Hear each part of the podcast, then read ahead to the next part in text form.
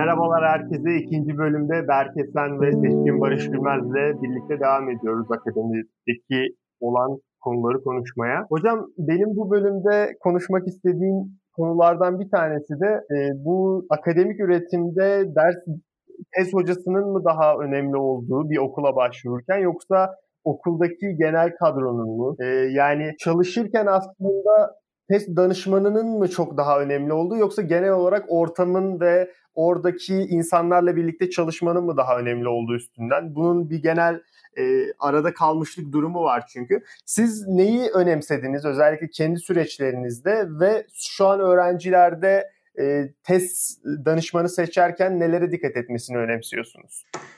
E, yani açıkçası e, bence e, okul ve hoca arasında bir denge yakalaması öğrenci açısından en az riskli strateji olur. Çünkü e, sadece bir hocayı o da çok iyi tanımadığınız bir hocayı seçerek e, bir okula yönelirseniz ve ondan sonra da o hocayla çalışamayacağınıza karar verirseniz türlü nedenlerden ötürü yani onun çalışma tarzını sevmezsiniz, yeterince iyi bulmazsınız ya da aranızda bir sıkıntı geçer ve e, e, tez hocası değiştirmeye karar verdiğiniz zaman eğer sadece bir hoca üstünden o okula gittiyseniz bir anda o okulda boşlukta kalabilirsiniz. Dolayısıyla bence e, okulla yani ok, bölümün kalitesiyle e, e, çalışmak istediğiniz hoca arasında bir dengeyi yakalamak çok önemli. E, çünkü çoğumuzun e, çalıştığı alanda yani seçmek istediği konuda e, çok farklı sayıda hocalar var. Yani çok farklı üniversitelerde o konuyu çalışan hocalar var. Yeri geldiğinde bazen aynı bölüm içinde bile birkaç hoca e, o konuya yakın çalışabiliyor. Dolayısıyla ben öğrencilerin biraz hani sadece bir insan üstünden okula gitmesinden ziyade ikisi arasında bir denge e, kurmasını önemli buluyorum. Tabii bazı e, e, istisnai durumlarda öğrencilerin çok niş bir çalışma alanı oluyor ve o niş alanı en iyi bir hocayla çalışabileceklerini düşünüyorlar. O hocayı da önceden tanıyorlarsa, yayınlarını çok iyi takip etmişlerse hani belki o hoca üstünden bir bölüme gitme e, kararı e, alınabilir ama ben biraz daha dengeli gitme e, taraftarıyım. E, açıkçası e, kendim doktora programı seçerken de sadece hoca üstünden gitmemiştim. Çünkü e, çalışmak istediğim konuların farklı literatürleri vardı. Yani bölgesel işte Latin Amerika'da Türkiye üstünden bölgesel literatürlere de bakıyordum ama işte politik kalkınma, siyasi rejimler, siyasi partiler üstüne giden noktaları da olduğu için yani tek bir danışmanla çalışmak zorunda değildim ve o onun ben bir e, avantaj olduğunu düşünüyorum. Ama tabii şöyle bir şey var. Yani son olarak hocamı bırakmadan önce hani ekleyeyim. E, doktora süreci e, e, tabii belli yönleriyle çok değişti. Ama hala işte ta orta çağdan beri değişmeyen şöyle bir noktası var. Tez hocanız sizin için çok önemli. Yani bu zaten çok yalnız e, yapacağınız ve çok sıkıntılı ve özellikle tez yazarken çok zorlanacağınız bir süreç. Dolayısıyla o noktada test hocanızın size çok yardımcı olabileceği ya da sizi çok köstekleyeceği hani noktalar olabiliyor. Onun için test hocasını belirlemek hala çok önemli. Hani belki hani bunu bırakayım e, Barış Hoca'nın söyledikleri üstüne belki bir ikinci tur daha e, yaparız. E, hani test hocasına da önem versinler. Ben de buradan e, sazı alıp devam edeyim o zaman. E, ben de katılıyorum hocama. Yani dengeyi iyi kurmak gerekiyor. Ama özellikle yani doktora e, eğitimi için tabii ki e, belli başlı kurumlar daha kaliteli eğitim veriyor. Şimdi onu da e, göz ardı etmemek lazım. Hocamızın dediği gibi yani tek bir hoca için e, normalde gidebileceğiniz e, böyle bir kurumun daha altında diyebileceğimiz başka bir üniversiteye gitmek birazcık riskli olabilir. Onu söyleyeyim. E, o çok iyi anlaşacağınızı düşündüğünüz o konu uzmanı olan hoca sizi çok fazla e, bağrına basmayabilir. Hani biraz hayal kırıklığı yaşayabilirsiniz. O açıdan o dengeyi iyi kurun. Yani genel itibariyle gerçekten iyi, kaliteli bir kuruma gitmeye çalışın. Bunun için ne yapabilirsiniz? Ee, yani çevrenize biraz danışın derim. Ee, hocalarınıza danışabilirsiniz. Ee, o kurumda e, işte düşündüğünüz kurumlarda eğitim almış insanlara biraz sorabilirsiniz. Gerçi hani herkesin tecrübesi farklı olabiliyor ama yine de hani belli başlı Türkiye'de doktora eğitimi almak istiyorsanız hani belli başlı çok iyi kurumlar var. Yani onlar arasından belki düşünebilirsiniz. Ama dediğim gibi yani orada da e, körlemesine bir şekilde kim olursa olsun ben onunla çalışırım mantığıyla yaklaşmayın. E, İlla ki e, konunuzla ilgili kim var? ve kiminle çalışabilirsiniz. Yani bunun bir hesabını yapın diye rica ediyorum. Çünkü tez hocası öyle bir süreç ki yani ben de buradan tez hocasıyla e, istiyorsanız şeye gireyim, tecrübeye de biraz e, gireyim. Oradan belki devam ederiz. Yani e, hem tez yazma aşamasında hem de sonrasında yani hem sizin yayın yapma, o tezinizi nasıl ben yayına dönüştürebilirim sürecinde ve ondan sonra akademik e, pazara, işte iş pazarına, iş dünyasına nasıl adım atabilirim? O süreçte çok etkili olabiliyor ya da hiç etkili olmayabiliyor. Yani bu bazen size kalmış, bazen de maalesef hocanın e, yani ilgi düzeyine, e, destek düzeyine kalmış olabiliyor. Bizim doktorada seçtiğimiz e, üniversite biz hocadan dolayı gittik. Chris Ranford rahmetli tez hocamız. Yani eşimle beraber orayı seçtik. Belki çok büyük bir kurum değildi. Londra Üniversitesi'nin Holloway Koleji.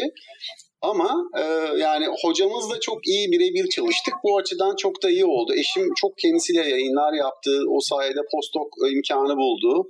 İki yıl üst üste farklı kurumlarda postdoc yaptı Türkiye'ye gelmeden önce. E, yani hocalar gerçekten e, size sahip çıkabilecek bir hoca bulduğunuz zaman kurum bazen biraz daha geri plana düşebilir. Hocayı tercih edin derim o zaman. Ama öyle bir imkan olmadığını düşünüyorsanız o zaman e, biraz kurumlara e, odaklanın derim. Çünkü etiket olayı maalesef akademide biraz var. Hani İngiltere'deyken de iş başvuruları yaptığımızda genelde işte Oxbridge diyorlar. Oxford, Cambridge mezunlarını alırlar. Ondan sonrakiler e, daha geri plandadır. Yani o ilk listeden havuzdan alamadıkları, bulamadıkları e, profili e, varsa diğer listelere bakarak e, tamamlamaya çalışırlar. Öyle de bir sıkıntı var. Ülkelere göre değişir. Türkiye'de de ben böyle olduğunu düşünüyorum. E, o yüzden üniversite de önemli, e, hoca da önemli. Dediğimiz gibi o e, dengeyi kurmak lazım.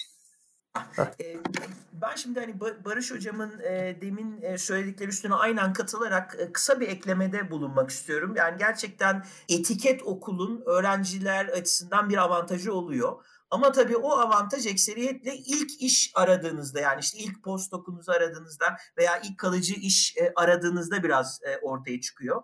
Ama siz mesela demin hocamın söylediği çok çok size yardımcı olabilecek konunuzla çok iyi oturan bir hocayla ama biraz daha etiketi daha e, e, az olan bir e, okul çalışırsanız o dezavantajı kapatabilirsiniz. Yani dolayısıyla burada gerçekten kişiye özel bazı faktörlerde e, e, gidebiliyor. Yani ben ikisinden birinin öne çıkmadığı ortamda dengeye önem veriyorum ama bazen okul etiketi bazen hocanın kendi etiketi öne çıkabiliyor. E, bir de tabii yani danışman seçerken e, öğrencinin kendi kişiliği de e, bence e, ö, ö, yani ö, ön planda yer alması gereken bir e, faktör. Çünkü öğrenci kendi kişiliğine uyabilecek bir tez danışması seçsin. Hani genelde benim Türkiye'de gördüğüm öğrenciler meşhur hocayla çalışmayı e, daha genç hocayla çalışmaya nazaran daha tercih ediyorlar. Evet bunun da mantıklı tarafları var ama tabii eğer o meşhur hoca size çok zaman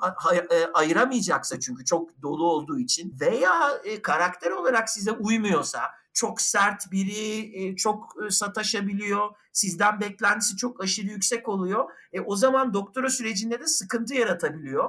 Hani dolayısıyla biraz öğrenci kişiliğiyle paralel bir e, tez danışmanı seçmek. Yani mesela ben kendi deneyimimden şimdi bakıyorum. E, Latin Amerika konusunda çok uzman ve yani popülizm çalışan bir e, danışmanım vardı benim. E, Kenneth Roberts. E, ve biraz yani mesela e, bir şey gönderdiğim zaman çok hızlı okurdu. O yönüyle çalışkan bir adamdı. E, ama bir sene bir şey göndermeyeyim. E, bir defa da olsun e-mail atıp e, sormazdı durumumu. Mesela çok uygun gelmişti doktora sürecinde. Çünkü demin de söyledim yani doktora sıkıntılı bir süreç. Bazen konu bulamıyorsunuz, bazen ülke araştırması yapıyorsunuz, sürekli okuyorsunuz. Dolayısıyla danışmanıma e-mail atamadığım böyle uzun aylar oldu. o Sana bulaşmaması hoşuna gidiyordu yani. evet evet yani sürekli o sırada beni dürten evladım neredesin bir şey göndermedin e, diyen bir danışman çok aşırı disiplinli çok e, işkolik bir danışman mesela bana uymayacaktı. Yani ben biraz daha e, o konu ararken, okumalar yaparken işte 2-3 ayda bir stratejik hocanın ofisine gidip yarım saat biraz e, laf kalabalığıyla hocam şu da var kafasını karıştırıp bir iki üç ay daha kazanmayı daha kendim açımdan e, yararlı mesela benden daha disiplinli ve konusu daha belli, daha dar e, alanlarda çalışan arkadaşlarım e, kendilerini sürekli dürten, onlara konu veren, fikir veren, e, teori öneren hocalarla çalışmayı daha tercih ediyorlardı. Yani onun da avantajları var. Mesela ben yapamazdım. Ya ben büyük bir ihtimalle o kadar disiplinli bir e, yani sürekli böyle her hafta bana deadline koyan bir hocayla çalışsam büyük ihtimalle programı bırakırdım. E, çünkü zaten doktora stresli bir süreç. E, sürekli okunacak bir şey var. Yani biraz o mesafeyi e, korumak benim açımdan önemliydi. Barış ben Hocam? de çok kısa burada bir e, şey bir şey söylemek istiyorum. Ben de hocamın tam tersine e, beni böyle dürtecek hocayla çalışmak istiyordum. Çünkü ben kendimi biliyorum çok rehavete kapılan bir insanım. Hani e, kendi programı yapsam bile böyle yolumdan saç e, ne derler e, yolumdan çıkabiliyorum yani o süreçte yönetemeyebiliyorum. E, bizde de e, işte Chris Ranford benim yüksek lisans tez danışmanımdı ama sonra doktora tez danışmanı olmayı kabul etmedi. Dedi ki senin alanla ben ilgilenmiyorum. Eşimle çalışmaya devam etti. Ben de başka bir hocaya attılar. O hocada da inanılmaz böyle bir e, şen şakrak, eğlenceli falan iki haftada bir buluşuyoruz. Ama sürekli sohbet ediyoruz yani. Hani bana, ben de istiyorum ki bana böyle net somut bir şeyler versin. Aa diyor çok iyi süper işte şöyle şöyle böyle böyle futbol muhabbeti yapıyor benimle. E, doğru dürüst şey alamadım kendisinden. Yani hani istediğim şeyleri alamadım.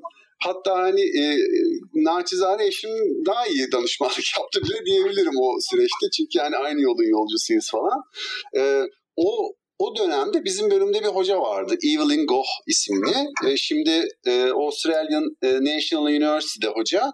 O mesela çok sert bir hocaydı ve böyle o e, Berk hocamın tam tanımladığı sürekli deadline'lara boğan öğrenci bir hocaydı.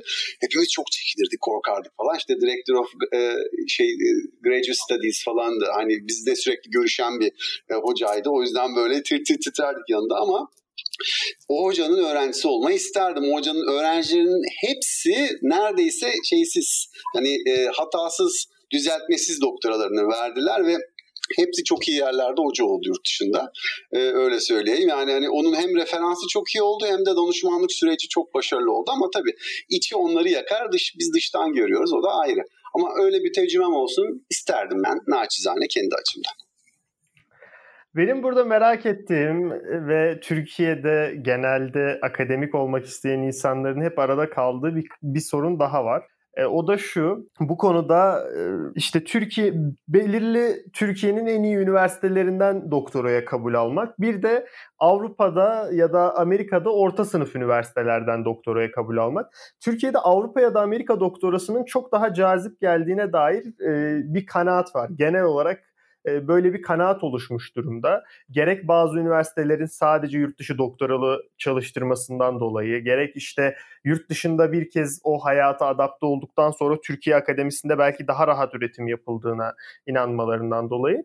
Ama ben açıkçası buna çok inanmıyorum. Yani Türkiye'deki iyi okulların aslında Avrupa'daki e, belirli okullardan ya da Amerika'daki belirli okullardan daha iyi doktor eğitim verdiğini düşünüyorum.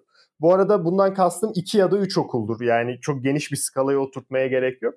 Ee, sizin gözleminiz ne burada? Yani Türkiye'deki okullar e, Avrupa'daki ya da Amerika'daki doktora programlarından bahsediyorum özellikle.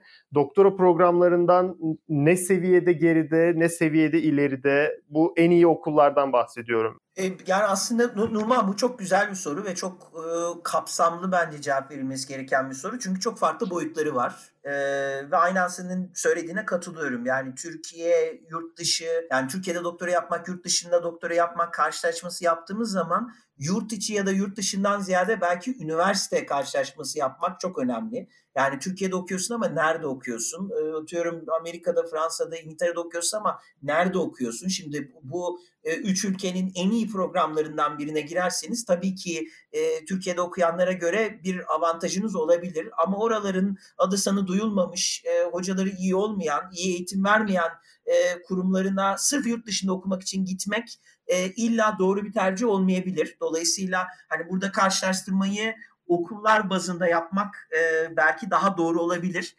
E, bence Türkiye'de okumakla gitmek arasında yani ikisinin de avantajları ve dezavantajları var. öğrencilerin kişisel olarak o avantajlardan ne kadarını kullanıp dezavantajları ne kadar kapattıklarıyla e, alakalı ben bir süreç olduğunu düşünüyorum. Yani Amerika'da işte İngiltere'de veya başka bir ülkede de doktora yapmak ilk etapta çok zor. Çünkü siz e, evinizden uzaktasınız, dilinizi konuşamadığınız bir ortamdasınız. Yepyeni bir ülkede hayata yeniden başlıyorsunuz. Doktora zaten zor bir süreç. Bir de e, alışmakla uğraşıyorsunuz.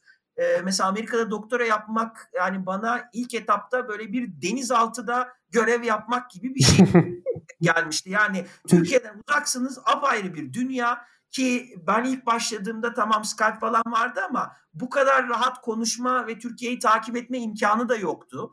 Bir Türkiye'de sürekli bir gelişme oluyordu ee, ve Türkiye'de olamamak, Türkiye'yi hep dışarıdan bakmak, 8 saat 9 saat mesafeden haberleri takip etmek, e, yeri gelir Galatasaray maçını takip etmek yani her yönüyle zor bir süreçti. E, yani işte danışmana gidip bir şey anlatacağım ama 2010 referandumu olmuş ya da gezi olmuş. E, adam bana Arjantin peronizm soruyor. Ben ben adama sürekli adamım şöyle bir şey oldu diye anlatmaya çalışıyorum. Hani o yönüyle gerçekten denizaltıda olmak gibiydi. Ve tabii siz 25 yaşınızda her şeyi gerinizde bırakıp gidiyorsunuz. 4 sene, 5 sene, 6 sene, 7 sene e, dönemiyorsunuz yani kısa dev dönemler dışında ve burada bir hayat devam ediyor. Arkadaşlarınızla aranızda bir mesafe oluşuyor. Dolayısıyla bu ciddi bir dezavantaj. Hani e, Türkiye'de bunları yaşamadan doktora yapmanın dolayısıyla bir avantajı var. Ama tabii e, Türkiye'de en iyi programlar da olsa ben yurt dışında okumanın e, şöyle bir avantajı olduğunu düşünüyorum. Yani bir e, özellikle de iyi okullar olursa metot açısından hala e, Türkiye'nin bir tık daha geride olduğunu düşünüyorum. Her ne kadar bunu bazı programlar kapatmaya başlasa da. İki daha da önemlisi şimdi burada herkes yok Kemalizm, yok Türkiye, yok şey AKP hep aynı konuları çalışıyor. Halbuki siz İngiltere'ye gittiğinizde, Amerika'ya gittiğinizde, Kanada'ya gittiğinizde etrafınızda çok uluslararası bir öğrenci grubu oluyor ve herkesten bir şey öğreniyorsunuz. Yani Gana'dan gelmiş öğrenci var, Gana diyor. Ee, ötekisi Kırgızistan'da bir konuyu çalışıyor. Başka biri Rusya diyor, ötekisi Kanada diyor. E siz zaten sürekli e, o yaşadığınız ülkedeki olayları takip ederken birden görüş ufkunuz çok genişliyor. E, bunun çok büyük avantajı olduğunu düşünüyorum. Yani yurt dışı açısından. Ve tabii e, araştırma kaynakları. Yani bunu her ülke için söyleyemem. Her ülkeden e, her ülkeyi takip edemiyorum ama Amerika'daki okullar açısından gerçekten size saha çalışması yapmanız, metot öğrenmeniz için çok ciddi kaynaklar ayırıyorlar. Yani ben gidip mesela e, Arjantin'de saha çalışması yapabilmiştim. Türkiye'de gelip saha çalışması yapabilmiştim. Şimdi Türkiye'deki bir öğrencinin çok iyi bir kurumda olsa bile e, gidip yurt dışında saha çalışması yapması zor. Onu finanse ettirmesi zor. TÜBİTAK er, yani TÜBİTAK bir şans tabii bu konuda.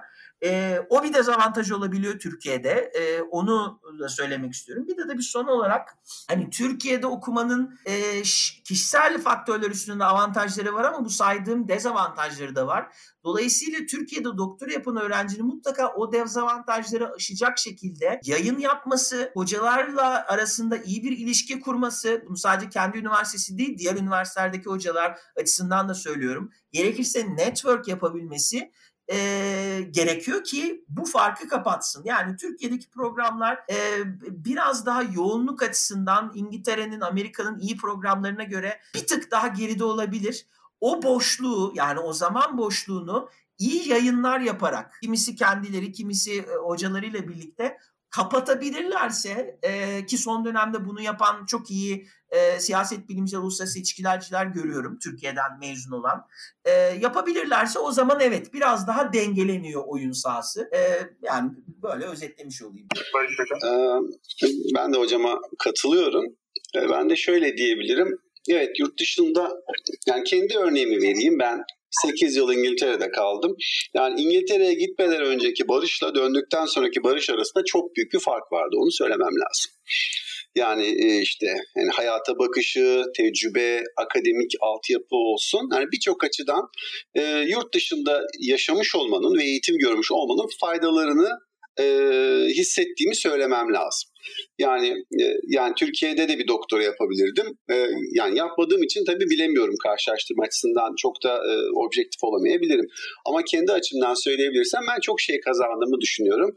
İşte e, Londra Üniversitesi'nde olduğumuz için e, Londra'daki bütün o kolejlerin bütün aktiviteleri bize açıktı. Bütün kütüphaneler e, bize açıktı işte sanatsal etkinlikler olsun, akademik etkinlikler olsun, işte e, mesela vefat etmeden önce e, Immanuel Wallerstein'ı e, birebir izleyip kendisine soru sormuşluğum var. Hani çok basit bir şey gibi görünüyor ama bu ve bunun gibi ufak böyle e, tecrübeler gerçekten insanın hani o akademik profilini, yetkinliğini kazanmasında bence yol gösterici oluyor. Ee, yani kendi örneğimden bunu söyleyebilirim. Ama tabii ki çalıştığınız, daha doğrusu eğitim aldığınız kurumun da belli bir e, kalitenin üstünde olması her zaman tercih nedeni olmak durumunda. E, hocamın dediği gibi yurt dışından olsun da çamurdan olsun mantığına kapılmanızı tavsiye etmiyorum. Hani Türkiye'de benim görebildiğim kadarıyla gerçekten e, hani mezunlarının da çok iyi işler yaptığını görmüş olduğum hani iki tane devlet üniversitesi, üç tane de özel üniversite var. İsimlerini verdiğim herkes biliyor zaten. Onların doktora programlarının ben çok değerli olduğunu düşünüyorum. Yani hatta e, yani oradan doktorasını alıp yurt dışında çalışan, orada hocalık yapan e, arkadaşlarım da var. Yani şunu demeye çalışıyorum. Türkiye'de gerçekten çok iyi doktora programı olan okullar var. Onları e, yani gerçekten fark yaratmak istiyorlarsa e, yurt dışında normal bir üniversitede doktora yapmaktan e, belki daha da kendilerine fayda sağlayacak e, programlar bulabilirler Türkiye'de. Bir de Türkiye'de tabii olmanın bir avantajı olabilir. Eğer Türkiye'de kariyer yapmak istiyorlarsa buradaki network'e dahil oluyorlar en başından ve mesela doktoranızı Bilkent'te yapıyorsunuz. Bir Fulbright bursuyla bir seneliğine araştırma bursu alıp araştırmanızı, tezinizi bir sene Amerika'da yazabilirsiniz. Yani bu tarz imkanları da var. Yani Türkiye'de tamamen kalmıyorsunuz aslında. E, bu biraz sizin performansınızla, arayışınızla, e, kararlılığınızla da alakalı. E, o yüzden e, mesela doktora sonrasında da bir yıl postdoka gidebilirsiniz yurt dışında. İlla yurt dışından doktoralı olsun diye bir e, kaide olduğuna da ben inanmıyorum. Yeter ki gerçekten iyi bir kurumda iyi bir şeyler yapmaya çalışın ve uluslararası bağlantılarınızı en üst düzeye çıkarmaya çalışın olabildiği kadar diyorum. Teşekkür ederim. E, Numan çok çok kısa hocamın söylediği şey üstünden hani bir ekleme yapabilirim. Aynen katılıyorum e, Barış hocamın söylediklerine. Hani belki nalizane bir tavsiye olarak öğrencilere hani şunu söyleyebilirim. Ee, işte master'ının ikinci senesinde olup doktora düşünen e, öğrenciler e, bir kendi alanlarında yani çalışmak istedikleri konularda çok iyi yayınların yapıldığı, e, hocaların olduğu yurt dışındaki bölümleri hedeflesinler, başvurusunlar ve kabul alırlarsa ben gitmelerini tavsiye ederim. Eğer onları Türkiye'ye bağlayan çok güçlü bir ailevi sebep yoksa ya da şahsi bir sebep yoksa ama eğer bu okullardan birinden kabul alamamışlarsa olur da yani hani şey olmamışsa bence Türkiye böyle bir ikinci tercih gibi görmesinler. Ama eğer Türkiye'de kalırlarsa yani e, hocamın söylediği gibi iki tane çok kaliteli, üç tane de çok iyi e, yani iki tane çok kaliteli devlet üniversitesi, üç tane de çok iyi özel üniversiteler. Onlardan birinde doktora yapmaya çalışsınlar ama e, Türkiye'de doktora yapıyorlarsa mutlaka erken yayın, hatta mümkünse iki yayın e, ve tabii demin hocam da belirtti Fulbright alarak veya TÜBİTAK alarak mutlaka yurt dışında en azından bir sene bulunsunlar. Doktorayı bitirdikten sonra yine bir sene yurt dışına gitmeye çalışsınlar. E, bir şekilde yani dış dünya ile entegre bir e, kariyer e, kendilerine çizsinler.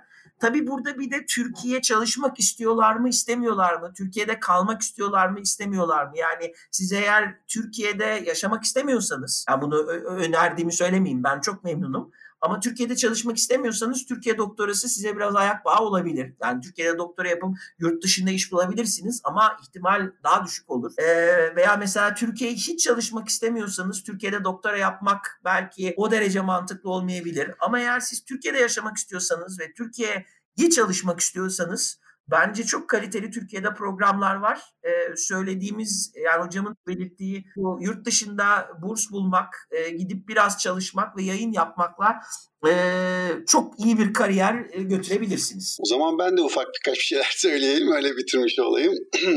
Hocam çok evet. haklı. Ee, yani e, size naçizane tavsiyem ya ben e, Türkiye'ye çalıştım. Hani birçok yurt dışına gidip orada doktora yapan öğrenci gibi. E, Türkiye'yi karşılaştırmalı çalıştım. Ben güzel işler çıkardım da düşünüyorum. Ama sanki yani biraz bizim alanda e, hani Türkiye dışında da çalışılmaya ihtiyaç var. Yani Türkiye'deki birçok hocaya bakıyorsunuz. Birçoğunun yolu Türkiye çalışmalarından geçmiş. Ee, yani Türk dış politikası uzmanı çok insan var Türkiye'de ya da Türkiye'nin Avrupa Birliği e, serüveni üzerine, Türkiye'nin e, işte NATO serüveni üzerine falan çok e, tezler yazılmış. E, naçizane tavsiyem e, biraz Türkiye'yi aşmaya çalışın konularınızda. Daha farklı konulara yönlenmeye çalışın. Yani bunu Türkiye'den de yapabilirsiniz. e, yani hocamın da dediği gibi TÜBİTAK olsun, Fulbright olsun. E, özellikle hani daha önceden çok çalışılmamış konulara, yani Türkiye'de çalışılmamış konulara e, çok sempatiyle yaklaşıyorlar. Yani burs kurumları da bu konuda e, iyi, e, olumlu yaklaşıyorlar.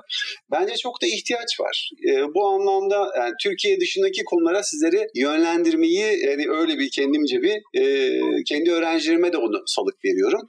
Yani birazcık Türkiye'yi aşmamız gerekiyor sanki. E, Türk akademisyen Türkiye çalışır sadece olgusunu da biraz hani kırmamız gerekiyor. Ben naçizane yeni yeni daha bunu aşabiliyorum açıkçası onu söyleyeyim. Çünkü bir süre sonra üzerinize yapışıyor. Siz Türkiye çalışıyorsunuz. Başka bir şey beklenmiyor gibi oluyor sizden. Bunu aşmak çok uzun zamanlar olabiliyor açıkçası. Ben anca daha yeni yeni e, böyle Türkiye ile alakalı olmayan daha farklı konularda yayınlar yapmaya başladım. E, o yüzden sizlere naçizane tavsiyem Hani gerçekten istiyorsanız Türkiye'yi çalışabilirsiniz. Güzel de olur.